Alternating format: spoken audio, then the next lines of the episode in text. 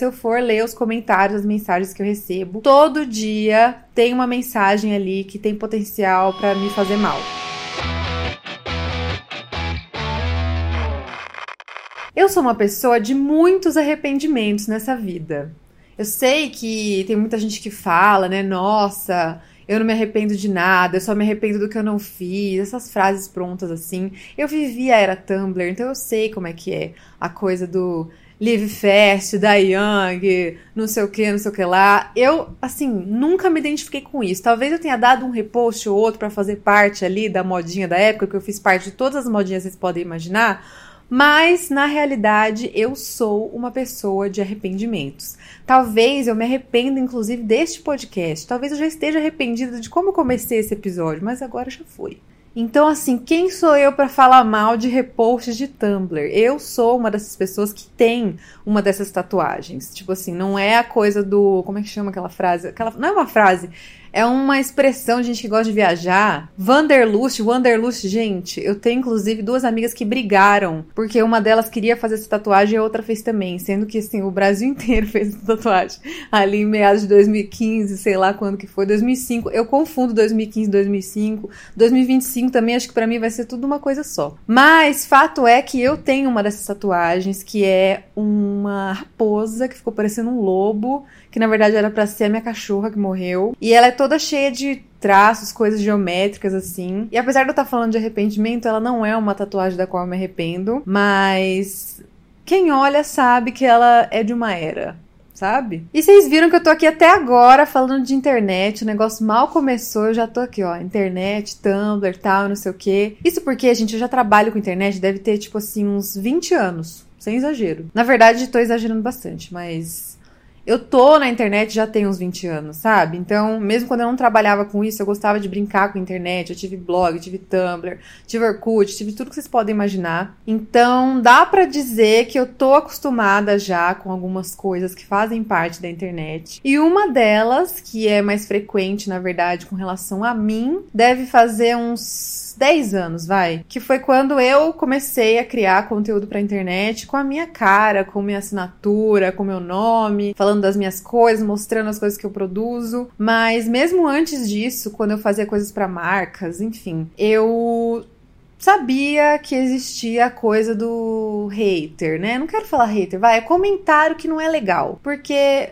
hoje, por exemplo, eu posso falar para vocês com toda certeza do mundo, pelo menos assim, na minha realidade, todo santo dia, se eu for ler os comentários, as mensagens que eu recebo, todo dia tem uma mensagem ali que tem potencial para me fazer mal. E eu acho que isso acontece com todo mundo.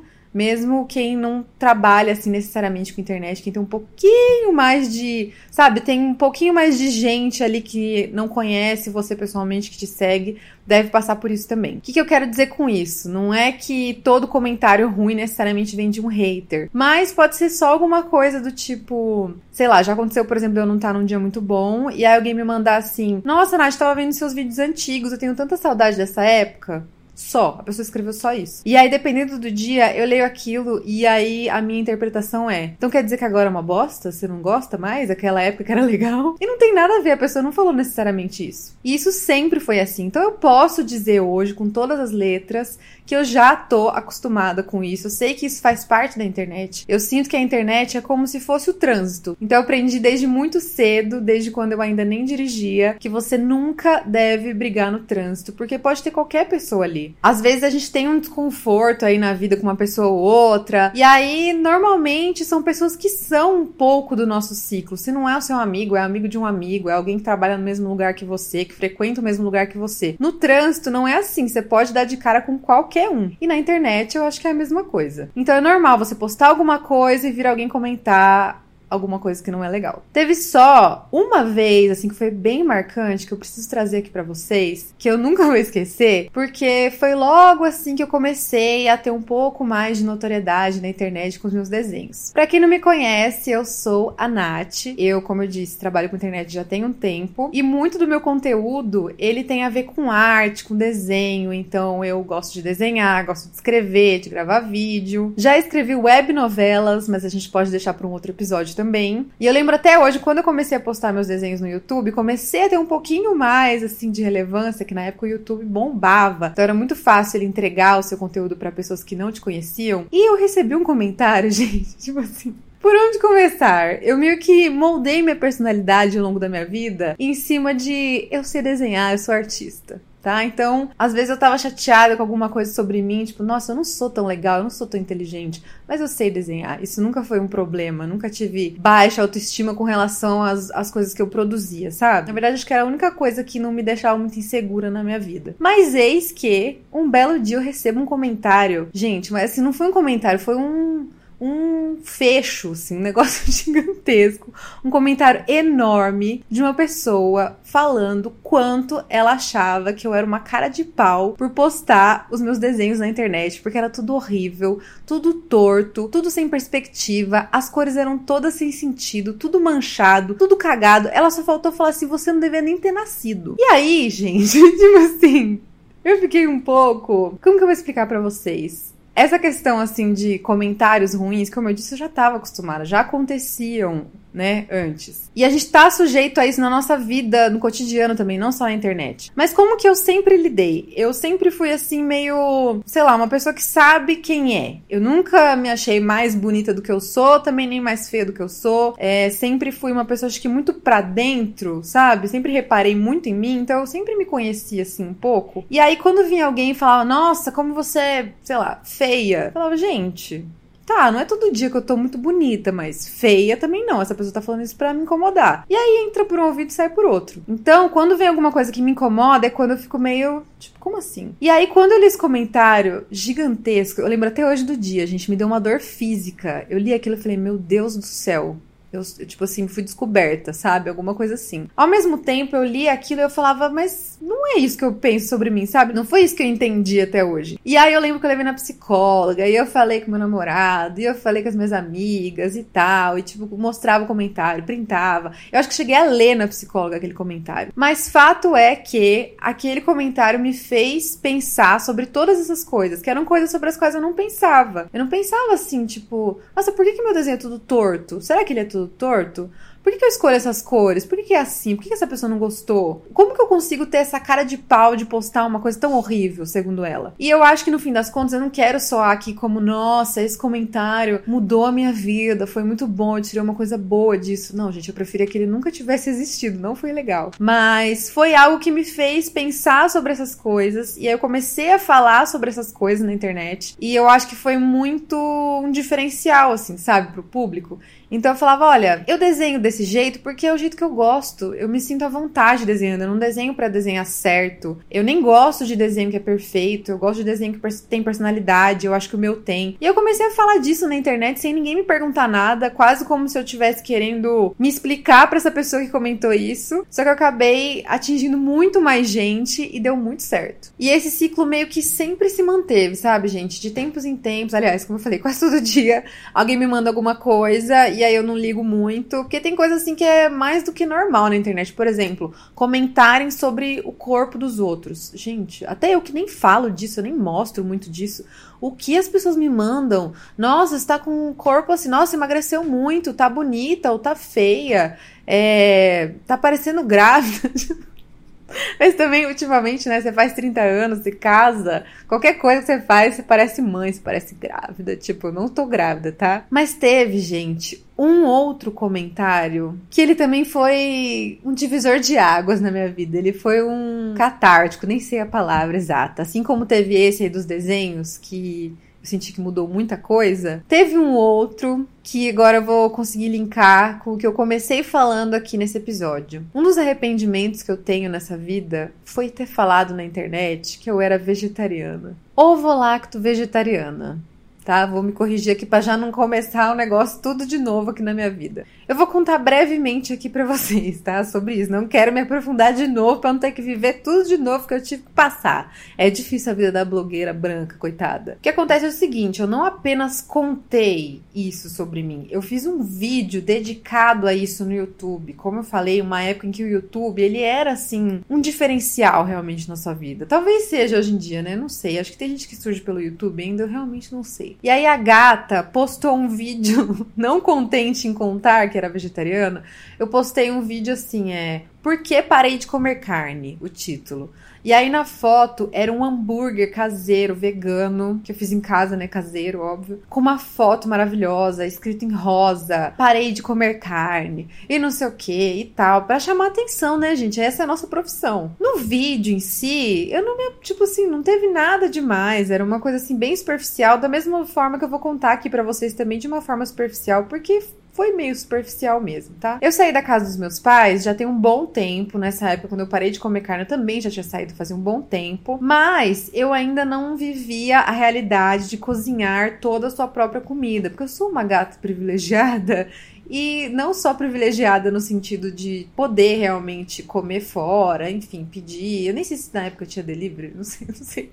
Eu não sei, gente, sou tão antiga que eu já nem lembro se existiam essas coisas. Mas eu sei que, tipo, como eu trabalhava fora, aí tinha o VR, daí eu comia, né, no restaurante, perto do trabalho, tal. E eu sempre gostei muito de comida de padaria. Então, assim, por mim, de verdade, até hoje, eu só comeria coisas de padaria. Eu amo sonho, pão, iogurte, laticínios em geral, queijo eu viveria só disso. E eu meio que vivia só disso nessa época, eu não tava nem aí. Que entra em um outro privilégio, né? Eu não, não passava mal, eu não, não tinha nenhum problema com isso. É, minha vida era um eterno café da manhã. Inclusive, as pessoas que moravam comigo eram um assunto entre elas. Tipo assim, gente, você acha que toda hora é 8 horas da manhã? E eu sempre tive, inclusive, a coisa do tomar o cafezinho da tarde, que era uma coisa que também me zoaram muito quando eu morava em República. Porque as pessoas, tipo assim, comiam, sei lá, miojo com pinga, né? Meio-dia. Eu sei que dava 4 horas da tarde, qualquer ano da minha vida, eu parava e tomava um cafezinho da tarde, um pãozinho com requeijão e iogurtinho então as pessoas achavam muito engraçado, muito senhora da minha parte. Mas aí um dia a gente acorda para a realidade. Na verdade, esse dia chegou quando eu comecei a trabalhar por conta própria, com os meus desenhos, com a internet e tal. E aí eu parei de ter VR, parei de ter um salário, parei de comer fora e comecei a cozinhar mais. Até porque quando você não come bem, você também não tem uma rotina assim muito boa. E eu tava assim tão focada que eu falava: "Não, eu vou fazer de tudo para eu ter a cabeça mais criativa do mundo, para eu estar sempre bem disposta para desenhar, pra eu, sei lá, o que, que eu pensava na época. Então eu falei, eu vou começar a cozinhar todas as minhas refeições em casa. E aconteceu o que eu acho que acontece com muita gente que vai morar sozinha pela primeira vez e que tava acostumada a ter alguém que cozinhava em casa, né? Agora, quando você começa a ficar sozinha, é você que tem que cozinhar. Que é a coisa de você comprar carne e deixar a carne, tipo, mexer com a carne crua, deixar a carne crua no, na geladeira. E eu tinha uma geladeira minúscula que não cabia nada. Ela era rosa, mas ela era minúscula. E aí eu comecei a ter que lidar com carne crua rua, gente, olha,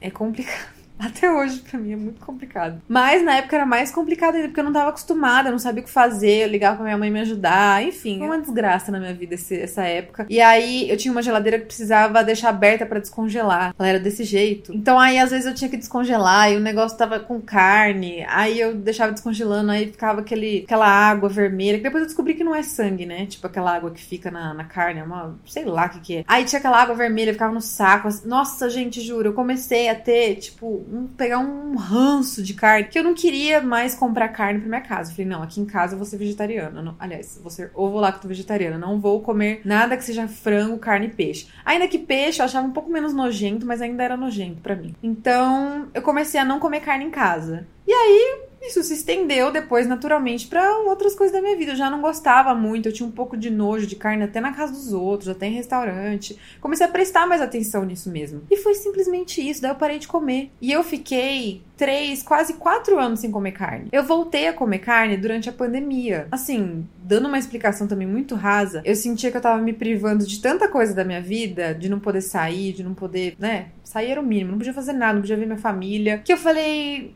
eu não vou me privar disso aqui. Até porque eu já estava lidando com muitas coisas que você tem que lidar depois que você fala que você é uma coisa na internet. Tipo, você fala, ah, eu sou ovo-lacto vegetariana, eu sou vegetariana. E aí tem toda uma cartilha que eu tinha que seguir que eu não sabia, que as pessoas não me informaram, mas elas me cobraram dela. Então, você não pode, por exemplo, não comer carne e aí falar que você gosta de tal artista. Era nesse nível. Você não pode não comer carne e falar tal coisa e gostar de tal coisa. Não era nem só sobre, ah, comer carne usar couro. É, tipo, é um pouco. faz um pouco mais de sentido. Mas eram coisas assim totalmente fora na minha concepção do que tinha a ver com comer ou não comer carne. E aí eu falei, gente, eu já tô tendo que, sabe, me privar disso. E aí eu vou ter que me privar de mais coisas e mais coisas de acordo com o que as pessoas estão pedindo para eu fazer, né? Então não era uma coisa que necessariamente eu concordava. Mas eu comecei a me privar de um monte de coisas a partir de não comer carne, que para mim não era uma privação, eu só não queria mesmo. Então eu voltei a comer durante a pandemia. E aí, do mesmo jeito que eu contei que eu tinha parado de comer carne,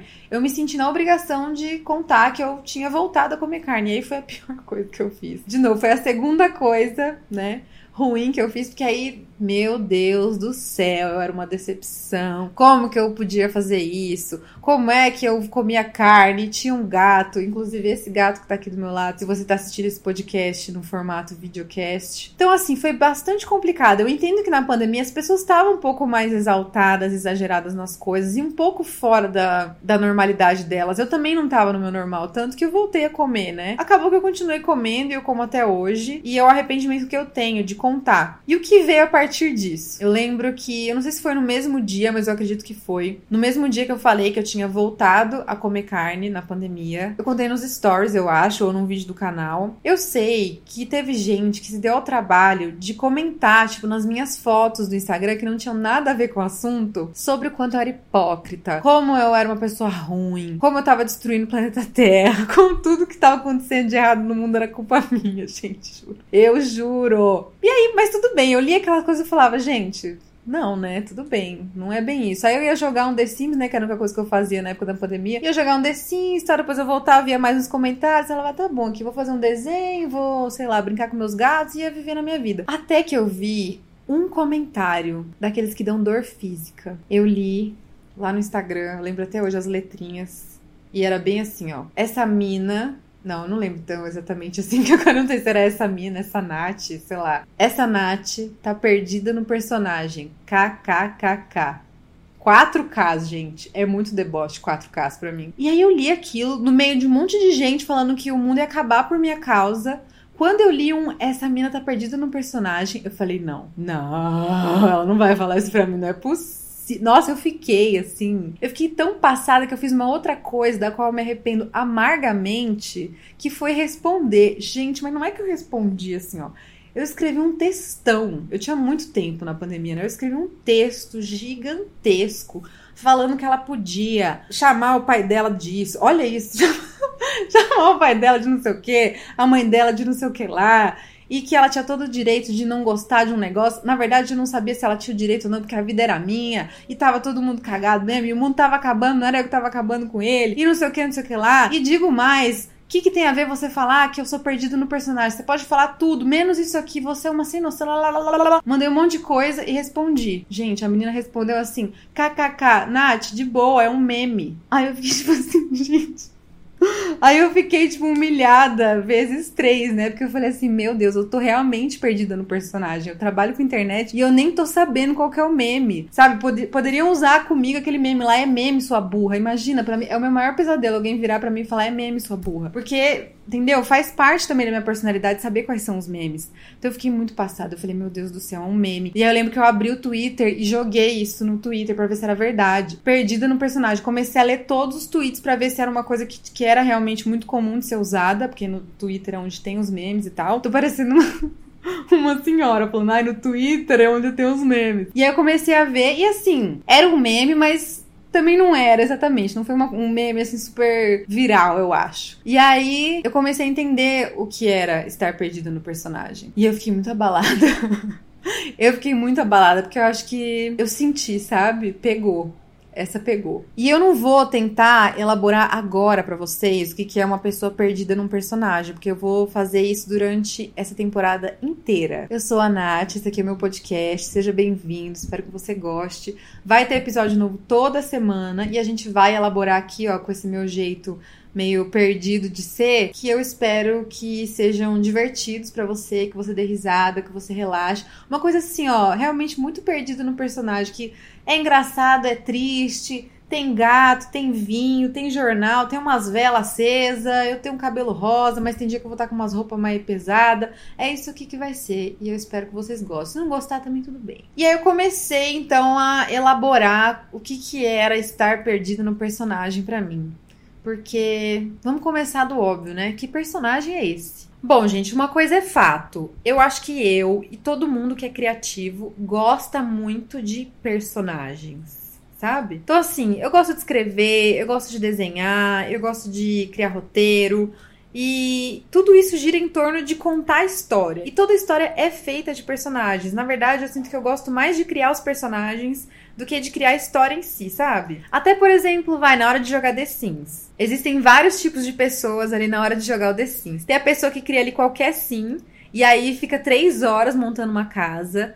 Tem a pessoa que compra a casa pronta, mas ela fica três horas decorando a casa. E tem pessoas do tipo eu, que ficam três dias criando os personagens, bota qualquer casa e nem joga. Gente, eu não tô brincando. Quando eu vou jogar The Sims, pra quem não. É, todo mundo conhece The Sims, né? Não vou falar pra quem não conhece The Sims. Mas você meio que brinca de Deus. é isso, The Sims. E aí tem uma parte que você cria os seus personagens. Você escolhe o cabelo, escolhe a roupa, escolhe a idade. E mais do que isso, você escolhe a personalidade. Gente, juro, essa última extensão, como é que chama? Essa última versão do, do The Sims, acho que é The Sims 4, né? Gente, o negócio é assim, muito profundo, é muito legal. Você consegue criar a personalidade assim de um jeito muito, muito profundo, muito bem feito. Na minha concepção, é muito legal. Tanto que você não consegue colocar, por exemplo, traços num mesmo personagem que são tipo muito diferentes entre si, sabe? Mesma coisa na hora de fazer os meus desenhos, gente. Principalmente antes de eu ter criado, assim, esse estilinho para mim, que é tipo quase que uma cena, né? Uma chargezinha assim nos desenhos. Eu comecei, na verdade, só desenhando pessoas. E aí eu gostava, desde criança, eu sempre gostei de desenhar. Até os gatinhos, as coisas que eu desenhava, tudo tinha uma personalidade. Então eu desenhava um gatinho que era o gatinho bonzinho, sei lá. Aí eu desenhava uma gatinha que era uma gatinha meio patricinha. E na hora de desenhar também minhas menininhas, eu fazia uma que era mais roqueirinha. E aí eu fazia uma que era princesa, a outra que era, sei lá, eu sempre gostei dessa coisa assim. Eu acho acho que isso pode ser algo em comum de pessoas que são mais observadoras, né? Como é o meu caso. A gente gosta de reparar nos outros, nas pessoas, e a gente acaba criando, tipo, uma persona para cada pessoa, para cada grupo de pessoas, tipo de pessoas, sei lá. E eu acho que isso pode ser algo de gente que é muito observadora e também talvez não, não sei se eu posso dizer que é coisa de gente controladora, mas de gente que quer ter algum controle, sabe? Eu posso falar um pouco por mim, assim, não sei. Te dá a falsa impressão de que você vai conseguir prever o que elas vão fazer, o que elas vão falar, sabe?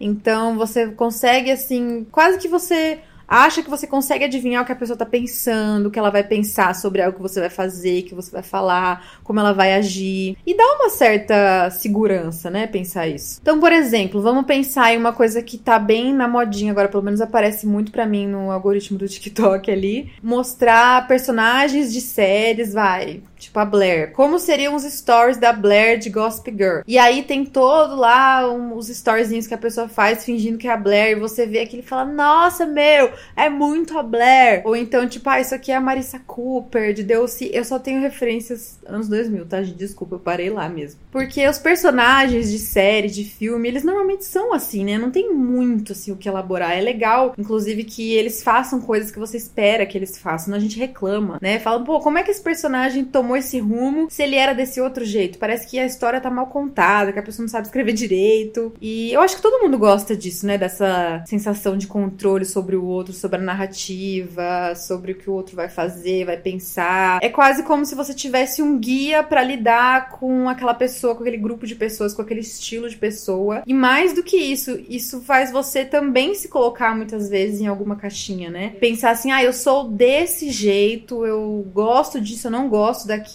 e esse aqui é o meu guia de como eu devo agir, né? Tipo, é uma coisa que, por mais que pareça ruim. Ai, nossa, eu não gosto de seguir regras e tal. Só de você falar que você é uma pessoa que não segue regras, você já tá se colocando ali uma lista de coisas que você é, o que você não é, que você faz, o que você não faz. E é muito fácil, né? Você tem uma cartilha, um guia de como você tem que viver. Se sentou. Gente, tô falando com o meu gato, tá? Pra quem tá ouvindo só o podcast e não tá assistindo nada. E assim, eu não quero me aprofundar muito, disse ela se aprofundando muito, mas eu acredito que é assim, inclusive, que muita gente acaba entrando em seita, essas coisas, né? Porque tem realmente uma cartilha de como você deve viver, de como o que você deve fazer para você poder fazer parte daquele grupo, para você ser aquela pessoa específica e tal. É um facilitador, né? Você ter um guia. É quase como se fosse uma forma de você dar sentido para as coisas. Então, criar estereótipos para as pessoas e colocar as pessoas em caixas e tal. Tudo isso parece que dá essa sensação de segurança, nessa falsa sensação de segurança, de controle e de que as coisas vão ser mais fáceis, de que as coisas vão ter um pouco mais de sentido. Mas a verdade é que a vida não tem nenhum sentido, tá bom? A verdade, gente, é que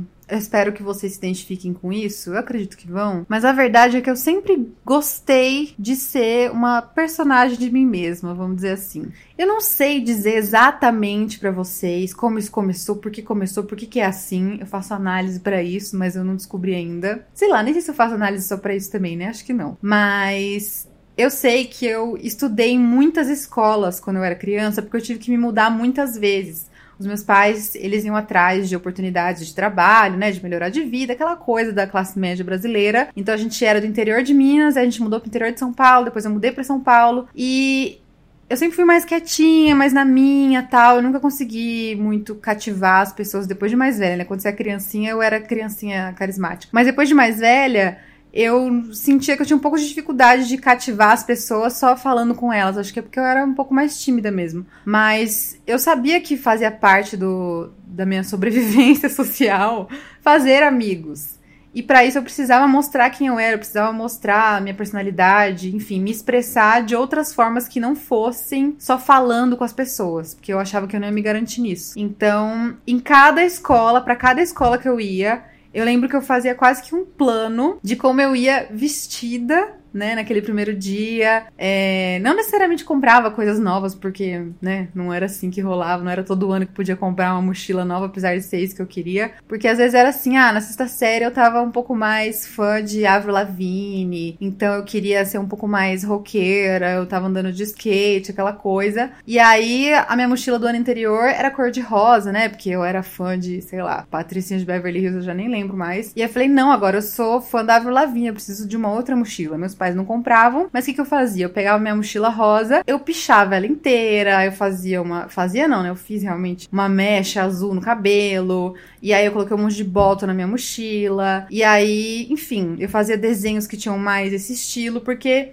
era como se a cada ano, porque eu estudava em, em, uma escola diferente em cada ano, era como se em cada ano eu tivesse uma oportunidade de ser uma nova pessoa, sabe? É, e eu tinha que fazer alguma coisa para cativar as pessoas. E dava certo, gente, porque eu sempre fui ligada nessa coisa de estética e o estilinho tal. Eu lembro que eu era criança, eu ficava reparando como os adolescentes se vestiam. Tipo, a irmã mais velha da minha amiga era mais assim, a outra era mais tal, uma era mais fofa, a outra era mais do rock. Eu sempre me interessei por isso, até por conta dos meus desenhos, né? Eu colocava isso nos desenhos também, como eu comentei com vocês um pouco mais cedo aqui nesse episódio. Então eu sabia muito bem como me portar, como me vestir para chegar naquela escola nova parecendo que eu era uma cria da Avril Lavigne. E isso chama a atenção de adolescente, né? Então o que acontecia? Eu chegava lá com meu estilão no primeiro dia, o que que acontecia? Aquelas aqueles adolescentes, aquelas crianças que se identificavam com aquele estilo, elas já se aproximavam de mim naturalmente. Se isso não acontecia, eu simplesmente sentava e começava a desenhar qualquer coisa. E aí juntava um monte de criança em torno, né? Nossa, olha, você desenha tal. E era assim que eu sobrevivia na escola. Eu fazia amigos assim e tal. Então eu me acostumei com isso. É como se desde a adolescência eu já tivesse as minhas eras, entendeu? Então, ah, agora que eu tô no sexto ano, eu sou patricinha. Agora no sétimo eu sou emo. Nem sei se era o emo, sei lá o que que era. Eu fazia isso de propósito mesmo. E as pessoas gostam disso, né, gente? Eu sei porque eu cresci muito na internet internet fazendo isso. Eu fiz há um tempo uma série que era sobre perfis do Instagram. Quem era você no Instagram? Que aí na época tinha, sei lá, praieira, aí tinha a garota Tumblr, e fez muito sucesso, porque aí falava, ah, essa sou eu, essa é minha amiga, ah, eu odeio gente assim, e depois irritei muito também com a série de signos. Eu suspeito que as pessoas amam falar de signo, amam esse assunto signo, por conta das características de cada signo. Ah, eu sou muito taurina, ah, eu sou muito isso, sou muito aquilo, ah, fulano é muito aquilo, ah, eu não confio em gente de tal signo. Então o povo gosta realmente de criar personagens sobre si e sobre os outros. E eu dei esse exemplo meu aqui um pouco mais, né, adolescente, da coisa dos looks, assim e tal. Mas eu acredito que todo mundo cria personagens para situações diferentes. Então, não necessariamente cria um personagem, mas mostra uma parte da sua personalidade que faz mais sentido para aquele lugar ou para aquele momento que não deixa de ser, tipo, um personagem de si mesmo, né? Para mim era muito nítido quando eu era mais nova também, como eu era uma pessoa quase que diferente com as minhas amigas com as pessoas que eu não conhecia e, sei lá, com a minha família. Aí depois eu comecei a trabalhar, então eu também, eu sentia que eu era um pouquinho diferente com as minhas amigas no trabalho, com as minhas amigas do trabalho e com a minha chefe, também era um pouquinho diferente. Então você vai editando ali, né, o que você vai mostrar para cada pessoa. Então era muito comum, por exemplo, eu ouvir das minhas amigas que eu era muito boazinha, muito de boa, tal, e dos meus pais eu ouvia que eu dava muito problema, eu dava muito trabalho. Tipo, parece quase que não é a mesma pessoa, sabe? E eu acho que por conta disso, às vezes a gente precisa realmente se perder no personagem. Então, por exemplo, como eu falei para vocês, eu gosto de comer só coisa de padaria, mas eu me forço a ser uma pessoa saudável, porque eu sei que vai fazer melhor para mim. Gente, se vocês ouvirem miadinhos de gato aí, é isso aí mesmo, eu tenho três. Outra coisa, eu fiz um monte de vídeo já falando de planner, de planejamento, de bullet journal e como é minha vida organizada e tal. Sendo que eu mesma, eu sou muito desorganizada. Eu sou, tipo assim, caótica. O meu natural é o caos. Mas justamente por saber que eu sou desse jeito, eu me forço a saber coisas sobre esse assunto, sobre organização, faço curso e compro planner e uso agenda e tenho assistente e etc. Justamente porque eu sei que se eu deixar, tipo, o normal, o meu natural, é deixar tudo uma bagunça. Então também tem essa coisa assim meio perdida, vai, na minha personalidade. Tipo,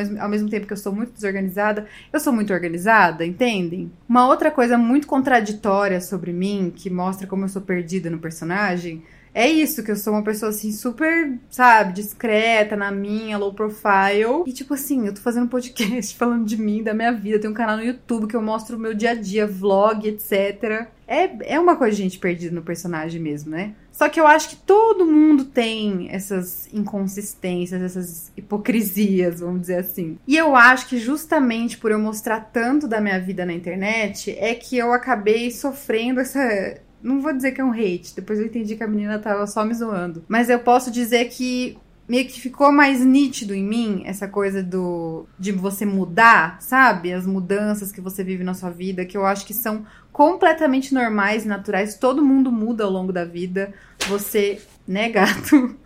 Bom, gente, resumindo, aquelas ficam 50 minutos falando, resumindo. Eu acho que todo mundo tem essas inconsistências na própria personalidade, na própria vida, porque as coisas vão mudando e a gente tem que se moldar também um pouco as coisas, ou ao contrário, a gente precisa fazer diferente do que é esperado da gente, porque é importante naquele momento. Então, essas inconsistências são normais de acontecer. Só que no meu caso, como eu registro as minhas mudanças, eu acho que elas ficam mais claras e aí elas dão margem para vir alguém falar que eu tô perdida no meu personagem, sabe? Eu acho que acontece a mesma coisa com artistas, por exemplo. Então, eu vivi a época do Blink-182 ali 2003 e tal, que eles foram assim, nossa, muito diferentes e muito legais, porque eles falavam muito palavrão nas músicas e falavam coisas impróprias e tal. E eu percebo pessoas que são fãs do Blink-182 como eu fui, cobrando eles de continuarem fazendo aquele estilo de música.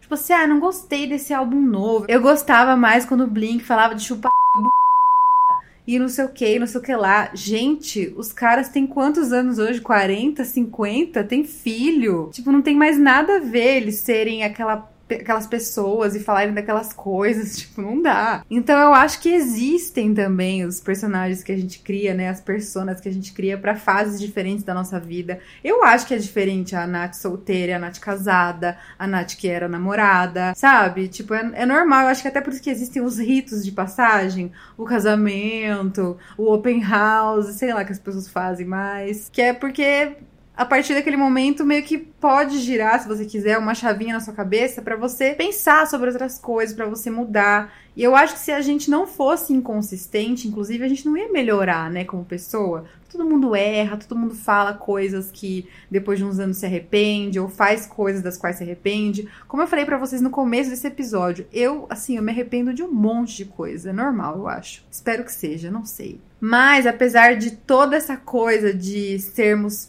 perdidos no personagem, eu acho que tem alguma coisa que sempre se mantém em todos esses personagens que a gente cria para viver a nossa vida. Então, mesmo na época em que eu era a menina Avril Lavigne na sétima série, até hoje que eu sou casada e moro em São Paulo, até uma outra época da minha vida que eu era estagiária e morava numa república. Todas essas versões da minha personalidade, todas essas personagens diferentes, elas tinham uma coisa em comum. E é agora que o negócio vai ficar profundo, eu acho. Né, Samuel, que tá arregaçando aqui o cenário. Existe uma coisa ali, gente, que eu ainda não consigo explicar para vocês exatamente o que é, porque eu mesma não entendi, mas eu sei que ela é presente que eu acho que é o que as pessoas chamam de essência, sabe? É uma coisa que se mantém. Eu acho que a nossa personalidade não se mantém a mesma a vida toda, mas eu acho que existe uma essência que se mantém, que, sei lá, eu não sei explicar, eu não acredito em nada, não tenho religião nenhuma. Então não dá nem pra, dizer para vocês, ah, é a alma, eu não sei o que. Você acha o que você quiser, mas eu acredito muito nisso, que tem uma coisa que se mantém a mesma independente da fase que você está vivendo da sua vida. E não é uma coisa que é necessariamente muito específica. É só uma, uma coisinha ali que fala: sou eu, sabe? Essa é você. Essa é a Nath. E que, inclusive, eu percebo que os momentos da minha vida em que eu tô mais feliz, mais satisfeita, não necessariamente são os momentos em que estão acontecendo todas as coisas mais maravilhosas que eu sempre sonhei no mundo. Mas são os momentos em que eu sinto que eu tô à vontade com essa coisa que é essa coisa que se mantém em todas as fases da minha vida. Vamos chamar de essência, então. É quando eu tô mais em paz com a minha essência, quando eu tô sendo mais verdadeira ali com quem eu acredito que eu sou, que eu tô me sentindo mais em paz. Não sei nem dizer se é quando eu tô mais feliz, é quando eu tô mais em paz. Quando eu, eu olho assim em volta e falo, nossa, tá tudo tão legal, tudo tão de boa, né? Que bom. Não costuma durar muito, mas eu tenho alguns momentos assim na minha vida e eu percebo que é justamente quando a minha personagem interior, ela tá bem, ela tá livre para existir. E é isso que eu tento sempre buscar, sabe? Eu acho que é por isso que eu tenho tantas crises existenciais na minha vida também, porque de vez em quando a gente se perde, né, um pouco realmente nesse monte de personagens que a gente cria, e aí a gente fica tentando resgatar aquele lá do fundo, que eu percebo também que ele tá mais aparente quando eu tô no momento mais, sei lá, usando a minha criatividade, quando eu tô mais tranquila, quando eu não tô pensando nem muito no futuro, nem muito no passado. É sempre assim nesse momento que eu tô mais suave. E aí eu acho que seria legal se você quisesse fazer esse exercício, que é de pensar o que se mantém o mesmo em todos os meus personagens. Acho que pode ser um exercício bem legal de autoconhecimento, pode ser divertido, pode ser um pouco dolorido também, porque nem tudo que tá dentro da gente é legal, né? É o que funciona para mim, tá? Lembra que eu falei no começo que eu acho que a vida não tem sentido? Eu acredito que o sentido da nossa vida, cada um escolhe qual que é o seu sentido. O meu tem muito a ver com realmente sempre estar atrás de encontrar, de me encontrar várias vezes, né, nesses momentos em que eu me perco nos personagens. Eu tento me encontrar várias vezes ao longo da minha vida. Isso dá sentido para minha vida. E uma outra coisa que eu acredito que dá muito sentido para minha vida é realmente viver como se eu estivesse num filme. E é isso aí. E filmes têm personagens, certo? E é isso, amores. Espero que vocês gostem da minha personagem podcaster. Eu sou nova nisso aqui, eu ainda estou aprendendo, mas eu entendi, já aprendi que é muito importante você interagir com isso aqui de alguma forma. Então, se você estiver no YouTube, deixa seu like, seu comentário, divulga o vídeo para as outras pessoas se você quiser, ou o podcast também, né? Se você está me ouvindo por algum aplicativo de áudio, dá também em alguns para você comentar, para você avaliar aí quantas estrelas você quiser de preferência cinco, mas fique à vontade se você tiver aí num dia que eu sou que o seu personagem tá mais crítico, pode ser um pouco menos, fique à vontade. E é isso, gente. Um beijo, até o próximo episódio e tchau. Gente, nasceu!